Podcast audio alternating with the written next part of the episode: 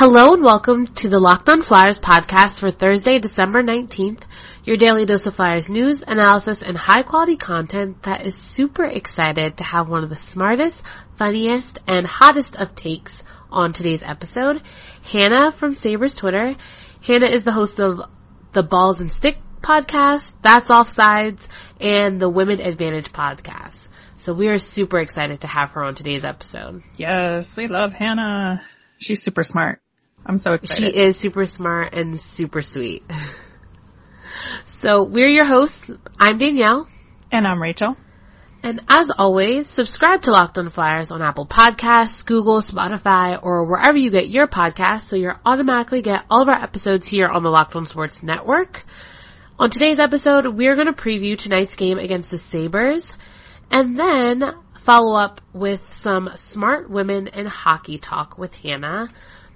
Remember, you can follow us on Twitter at Locked On Flyers, tweet us your questions for our weekly mailbag, or tell us what you think about how the Flyers are doing so far this season.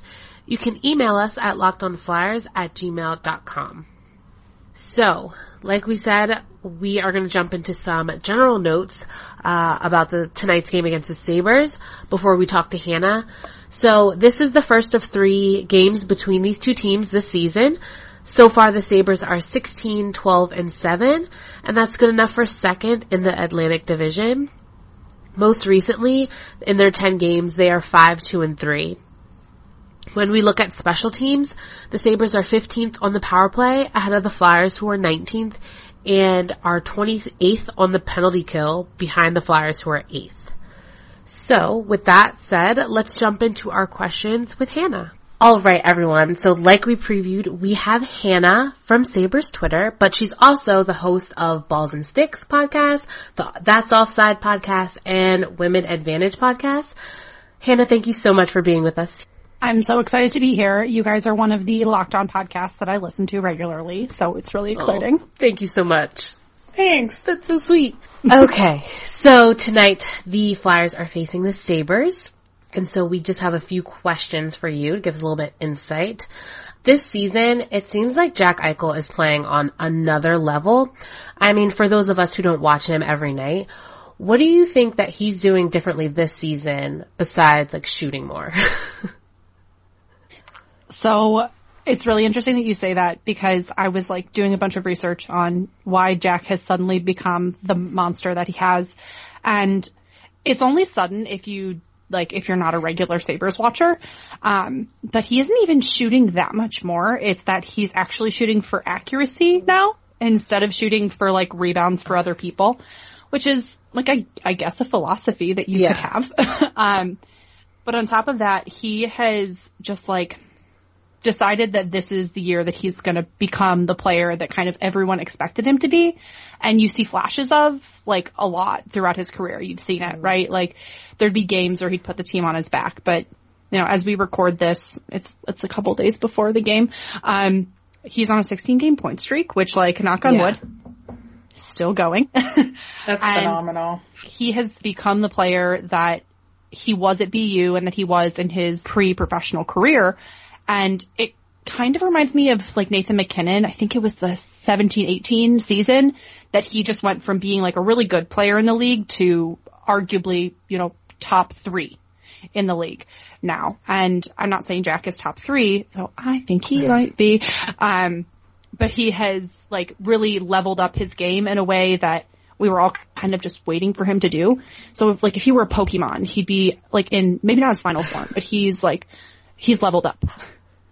Yeah, and you know, I've heard people say that he has taken on the leadership role that he was expected to take on and that he's supporting his teammates on the ice better and he's saying the right things a little bit more often. Would you say that's true in your estimation? That's kind, that's kind of the vibe you're getting. Like I got that a lot last mm-hmm. year, but it's really hard to be like a supportive captain when your team is garbage.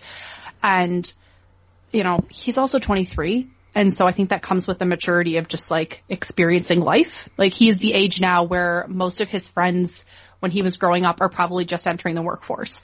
So he's kind of I think maturing at like a normal rate. It's just we expect these 18 and 19 year olds when they enter the league to be like mature, stoic robots. And Jack has never been that. He has, um, a lot of emotions on his face. Yes. and I think this year he's done a better job of kind of controlling what he shows people, but also when he does show those flashes of frustration, it's never with his teammates now. It's more like with himself or like, you know, with the other team doing something mean.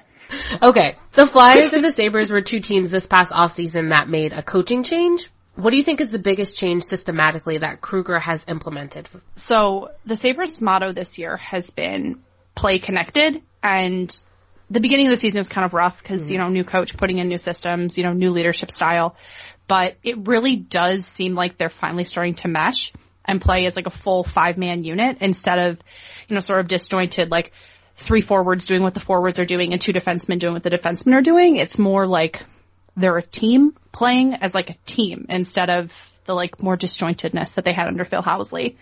Plus, I think it really helps that I hate using the expression that a coach like quote unquote lost the room, but it was abundantly clear that the players had no respect for Phil Housley by the end of his tenure with the Sabres.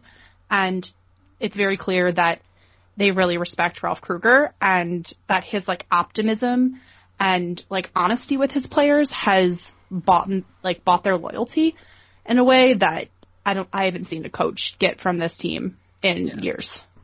Speaking of Krueger, he said that the Olofsson, Eichel, Reinhart line is an elite line and it's certainly been clicking like that recently. Do you see that line continuing to gain success and sticking together this season? I think yes. They had a rough patch kind of when the whole team had a rough patch. Victor Olofsson last year when he was in the AHL, um, had like a hot start to the season and then kind of looked in over his head for like 10, 15 games kind of like he did this year. And then it all of a sudden just like clicked. And I think um, that turnaround has really helped. And on top of that, um, I think working with a younger, not even younger, Victor's actually older than Jack, but working with a less experienced player. Which is so weird to me, but I know. I know I it's know. true. But like working with that less experienced player has really helped Jack shine and really shown like Jack's defensive ability and it's like helped hone his two-way game. And so I'm hoping it sticks together, even though at the beginning of the season I was very mad that the Sabres had split up Eichel yeah. and Skinner because they had just given Jeff Skinner, you know, an $8 million contract and they were so good together last year. But so far it's working out for the team, even if Jeff isn't playing you know, as great as he did last year, it's really hard to expect 40 goals from him two years in a row. So, um, another bright spot for the Sabres has been goaltending, specifically, um, Ullmark's play. He currently has a 915 save percentage, which is above his, like, career average of 911. Does this surprise you, and do you see him to be, like, a starter in the, for the future of the Sabres? Kind of surprises okay. me, yes and no. So last year, the Sabres went on that 10 game win streak where the goaltending mm-hmm. really got them there this year, their goaltending, especially from Linus Ullmark, has been, you know, helping them. You know, you can't win unless your goaltender is, you know, giving you something. I don't necessarily expect him to maintain this hot streak just because last year the bottom did fall out in front, like mm-hmm. out from under him, but I think the defensive structure and just like the quality of the defense this year is better, which is helpful, obviously, for a goaltender. I think that he might trust his defense more this year than he did last year. Um, and I'd say he's probably the starter for the rest of this season and next season until Hutton's contract is done. And then the Sabres have one of my favorite yes. little prospects. Um, he's a goalie. He's Finnish, Ukko-Pekka Luukkonen. I think that they're going to give him like a full season in Rochester next year. He started this year in the ECHL. He's in Rochester now. I think they they've been shuffling things around. Um, and then I think once Hutton's contract is up, they'll probably move UPL up and then have Linus be the, you know, main starter while UPL gets some like NHL experience and then I think he'll probably take over, hopefully, as long as he's as good as he's seemed at all other levels. Just a follow up, do you think that he will start against the Flyers? I would expect Ullmark to start against the Flyers unless something goes disastrously wrong okay. in their next game. Which like, you never know. That's so sad. You never do. I mean, you really don't.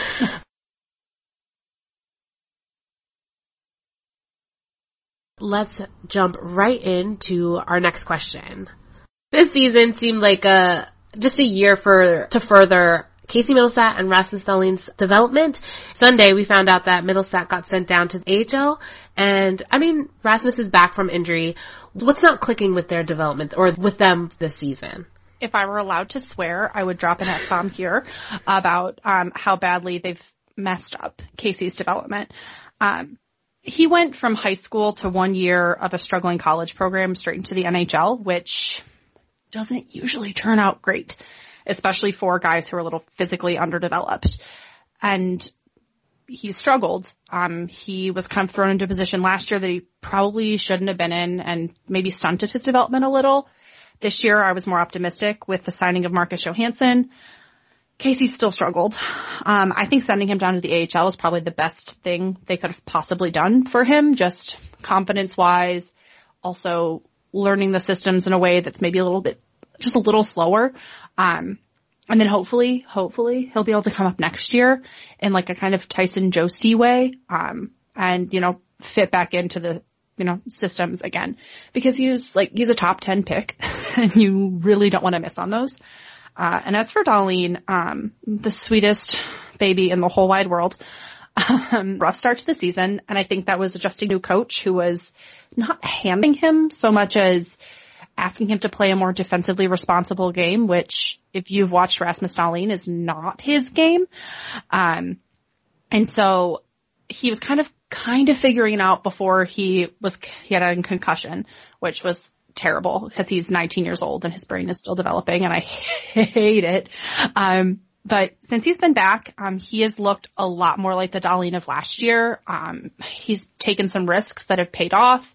He's just like more fluid. He seems more connected with the team and with his play.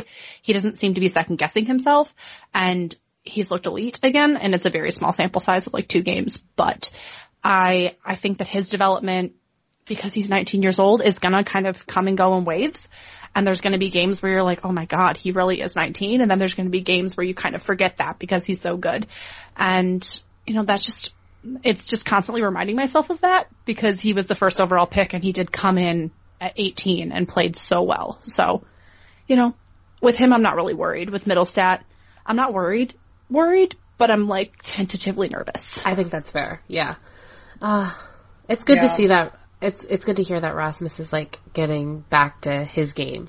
So with Mittelstadt out, who do you see as the third line center? I think they'll probably end up they'll probably end up slotting in um, Rasmus okay. Asplund there, who has come up from the AHL this year, um, and he has done a really good job quietly. He's not flashy, but he I like him a lot as kind of a, a depth forward who can give you a lot on the PK and can get you some offensive generation even if he's not the one scoring. So I'm thinking he'll probably slot in there. All right. so looking at um, the game against the Flyers, who on the Sabres do you think will be a difference maker in the game? Give us like a star player and then like a depth player that we might not or that Flyers fans might not know about. So, I mean, like the obvious answer is Jack is going to be a difference maker yeah. for the Sabres. So I'm not going to say that. Uh, I'm going to say that Dahlin will be a difference maker and he's going to be a difference maker specifically on the power play.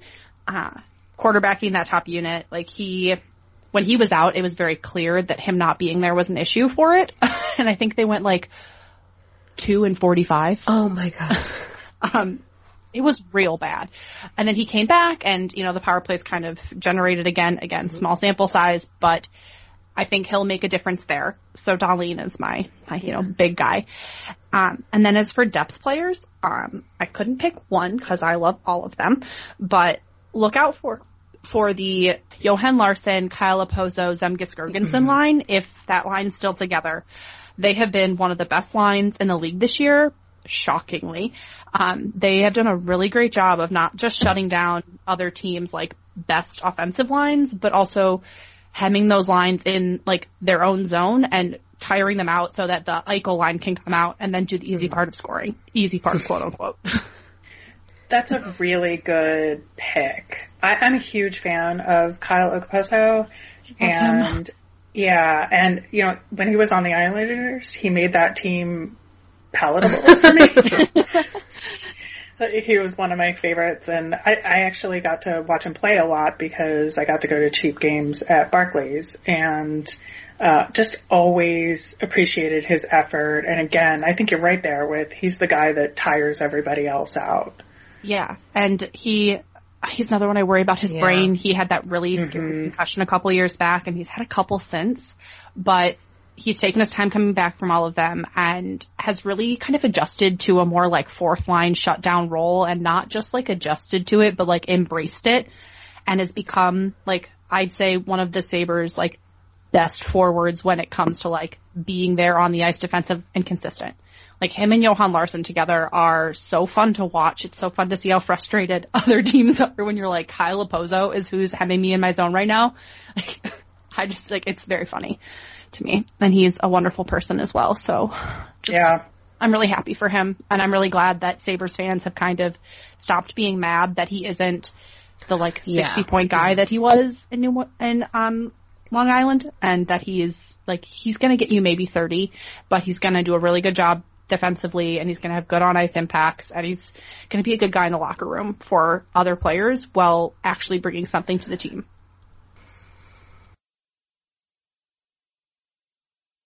Welcome back to Locked on Flyers. Hannah has graciously stuck around to discuss one of her podcasts, Women Advantage, which if you don't know is a hockey podcast about the smartest women in hockey.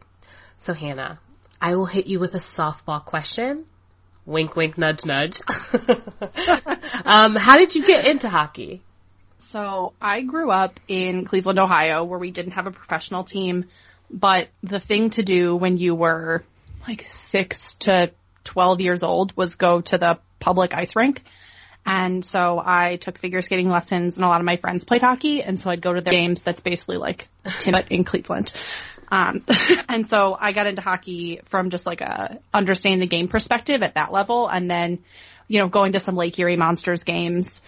And then when I went to school in Buffalo, um, I decided that it was time to pick a professional team, and I was in Buffalo, so I might as well like the Sabres, which was a punishment because that was in 2011.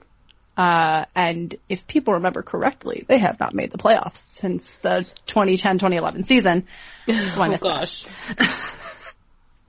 yeah, so I've been a fan of Pain. Um, but yeah, I got into hockey just from like my friends played it, and so they kind of helped me understand it. Um, and then, you know, I've never played myself because I am very injury prone, but love the game. It's beautiful, even if it's kind of stupid. I have to say, I think I can speak for me and Rachel. We love your podcast. It's it's so informative. Absolutely. And it's just it's so good and it's just so something that you you just don't hear anywhere. Like I listen to hockey podcasts, I listen to basketball podcasts. There's nothing like this. Um so I'm so happy you started it. But what made you start this podcast? Uh, selfishly, I kept going to hockey conferences and meeting really cool women and having these like awesome conversations with them. And then, you know, being friends on Twitter and not having any more like cool in-depth conversations and I really wanted those. And so I decided that a good way to get people to talk to you is to ask them to be on your podcast. So I decided to do that and then I kind of put out into the Twitterverse like, if I did this, would anyone be interested? And the feedback I got was like, please do this. So I figured I had a mic. I already knew how to do a podcast because I have a couple. I I might as well do it because I figured if I really wanted to hear what you know these cool women were doing in the sport, that other people probably did too. Very true. You're you were right because we do want to hear it. Um, so, what do you want your listeners to gain from listening to Women's Advantage? I want it to be a place where listeners can understand that you can come to hockey at, you know, 50 and completely understand it and be great at being a reporter or an analyst, or you can come to it having played from the time you were five. And like there's so many different ways to be a hockey fan or contributor to the community. And I also I am not a contributor to the community in the way that like a reporter is or someone who's really good at analytics is. So I figured this was also my way to like do that and I want people to feel like they can do that too. So I want it to be a way for people to understand that they can be involved in the sport if they want to. Oh, that's awesome. I know, yeah. I love that. And I think that it translates really well over into your episodes. Yeah, and I think the biggest thing I found is that most people like want to help other people get involved and they want to open doors once they're in the room. And so the biggest thing I've learned from this podcast is just like ask, just like ask someone to help you do something and they, there's a good chance they will. Yeah, it's so true. I, I found that to be the case with so many people in the hockey community, but I think women particularly. Yeah. It, the kind of the overarching theme is somebody helped me get here and so I think that it's my duty to help someone else. And I think that's a really awesome mentality and I wish that, you know, more people had it, but every single one of my guests has so far and they've all been wonderful and I love them so much. So uh, along those lines, what are some of the best moments you've had so far on the podcast in, ter- in terms of things you've learned or perspectives you've gained? So I think a lot of it is, it translates really well to real life as well, but some of the advice that, you know, my guests have given about how to get more people involved and how to make more hockey more inclusive, it's been a lot of listen and, you know, do like help people get there and I think that that's been a big insight, even if it's kind of something you under, you understand, like inherently, it's nice to hear someone say it. And a big thing for me, I was really fortunate. I had Jashvina Shah on. Uh, I pre-record a lot of my episodes, but I had her on and the episode came out right as a lot of the turmoil in hockey was starting and that was just a really important conversation because she's one of the few women of color who is like very active and loud in hockey and has like a paying job in the sport. And so having that conversation with her is incredibly important and everyone should listen to every episode, but especially that one. Yeah, I loved that conversation and you know, I've been following her on Twitter for years now and have met her in person a number of times, but I think despite knowing as much as I do about her and her perspective, I still learned something new listening to your show. Yeah, and I think with with all these people, they've overcome a lot in the game or like in their current role.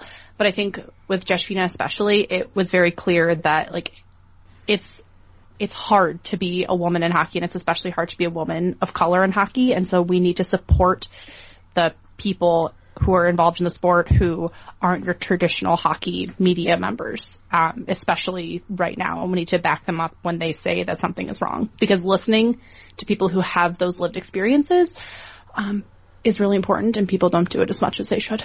Yeah, I definitely would agree. That was probably one of my favorite episodes just because it's so good to hear someone that like echoes how you feel and like doesn't apologize for it. I feel like Jashvina like really just says what she says what she feels and what she thinks and that's it. Like she's not going to apologize for it, which I think is something that like, you know, a lot of people do and I find myself doing that in certain like aspects of my life. So it was just good to see that and see her confident in her beliefs. Yeah, it was one of the like best conversations I've had in hockey full stop, not just on the podcast. So I was really excited that she came on. So wrapping up, we have one more question for you. Um, what do you think or have your guests said about women gaining more prominent roles in hockey ops side of business? So it's not happening mm. fast enough is the biggest thing. Um, in a lot of organizations, that's not happening at all. And a lot of it isn't just like getting a woman as like your token yeah. woman in the, your front office. It's getting women in from the ground up. So Catherine Silverman had a lot of really awesome things to say about the Arizona organization and what they're doing from a literal grassroots level of like hockey in Arizona. But she said that every time they went and did a camp for kids, they tried to make sure there was at least one, one woman, if not two, there so that little girls would always see that like there was somebody who played hockey that looked like them. And like that is incredibly important. So getting people in kind of from the bottom up and creating that pipeline has been a big thing yeah. that we've noticed. And I really like what Seattle is doing with their hockey yes. ops department. Yeah. And I, I'm very hopeful that they are successful because it's a copycat league. And if they're successful with a diverse group of people, you know, helping to make decisions, I think that other teams will have no choice but to follow suit. One of my biggest frustrations now is a lot of teams are like, well, we hired a woman as a scout yeah. or as a coach. But are you listening to what they're mm-hmm. saying? Is there women across your organization or is it this one that you've kind of hired as your, again, token woman to say that you've done it? And not only are they in the room, but are you listening to them? Because that's very important. Um, Seattle has Alex, I think it's McGillney. I may have butchered, I butchered names, so it's very possible that I said that wrong. But she was in the room and she said, what if we have female training staff, we have female coaches, and we have like other women who need to be in the locker room. Where are they supposed to shower? Where are they supposed to change? And that wasn't even a thought that had crossed the front office's mind. And so when, as they're designing and building this arena, they're putting in stall staff who work with the team to have a shower and a place to change where they can feel comfortable away from the team so they don't have to like do that in the same space that the men are. And that's just like having that voice in the room made a difference. And like having someone listen made that difference. You don't know what you don't know, but you also can't grow and learn if you don't bring someone in who does know. Yeah. And, you know, I've been in, obviously not to the scale of the NHL, but I've, but I've been in those circumstances before where I've been, you know, the only woman in the room mm-hmm. dealing with, you know, a hockey community. And it is important to have those voices there because arrangements like that are just never made. And so, you know, I love to see teams change. And I do think that when Seattle is successful on this run, and I say when purposefully, yeah. That other teams will take note and change should happen much more quickly. Yeah, I I will also add that it's not just a hockey problem. I have friends who work in other professional sports who are in, you know, marketing departments or, you know, game day operations departments and they face a lot of the similar challenges that women in hockey face. Um, it's just that like I'm in the hockey community and so that's why I did this podcast. So like though hockey I think does have have it a little bit worse because it is so insular. Um like we need to support women who want to get into sports um because the culture in pretty much every sport is very um masculine and toxic and and not to bring up and go on a tangent, which unfortunately I always do, but you know, with the women's hockey tr- wanting the NHL to like step in and, and they reference like, you know, the NBA and the WNBA. Well, like the WNBA, WNBA isn't like perfect. like you talk to those, the women who play in the WNBA and it's just, there's, they go, they're still going through and they're still fighting for basic needs and rights and, yeah. And they all play in Europe. Exactly. Yeah. And, and it's great that the NBA has done a good job of, you know, helping that league to grow, but it's, it's still not nearly as successful as it could be. And I think a lot of that is like culturally, we still don't view women's sports as as valuable as men's sports, which is an entire other issue, but relying on the professional men's league to create your league, set the standard and set the standards, I think is not the approach I would take just because if they do that, then they're allowed to do a lot and like have a lot of involvement when maybe that's not ideal. It's a lot. So like basically put women in the room and put a ton of us and listen to us. Yeah. Indeed. Yeah. I, I think that having women in the room can only make the conversation more robust. And maybe that isn't what people want. maybe they want people to just agree with them and a bunch of yes men, but that's not going to move the sport forward. So you have to have uncomfortable conversations to make good, like sweeping changes. That's that. Well, Hannah, we want to thank you so much for coming on and talking to us, not only about the Sabres, but about your podcast. That's amazing. And we want to thank you so much for coming on here, but also for what you're doing and starting this podcast and, and starting the conversation and continuing the conversation. Yeah, where, if anybody wants to listen, we'll obviously link the podcast, but go ahead and tell us where they can follow you can find my podcast at Woman Advantage uh, on Twitter, um, or you can find all of them in my Twitter bio, which is hburrito92, because I am a mature 27 year old adult. We love it. Thanks so much for listening to today's episode. We'll be back again tomorrow to recap the Sabres game. And finally, it's time for our gritty thing of the week. Don't forget to send us your questions via Twitter at LockedOnFlyers or by email at LockedOnFlyers at gmail.com. I'm Danielle and you can find me on Twitter at Danielle underscore Nick.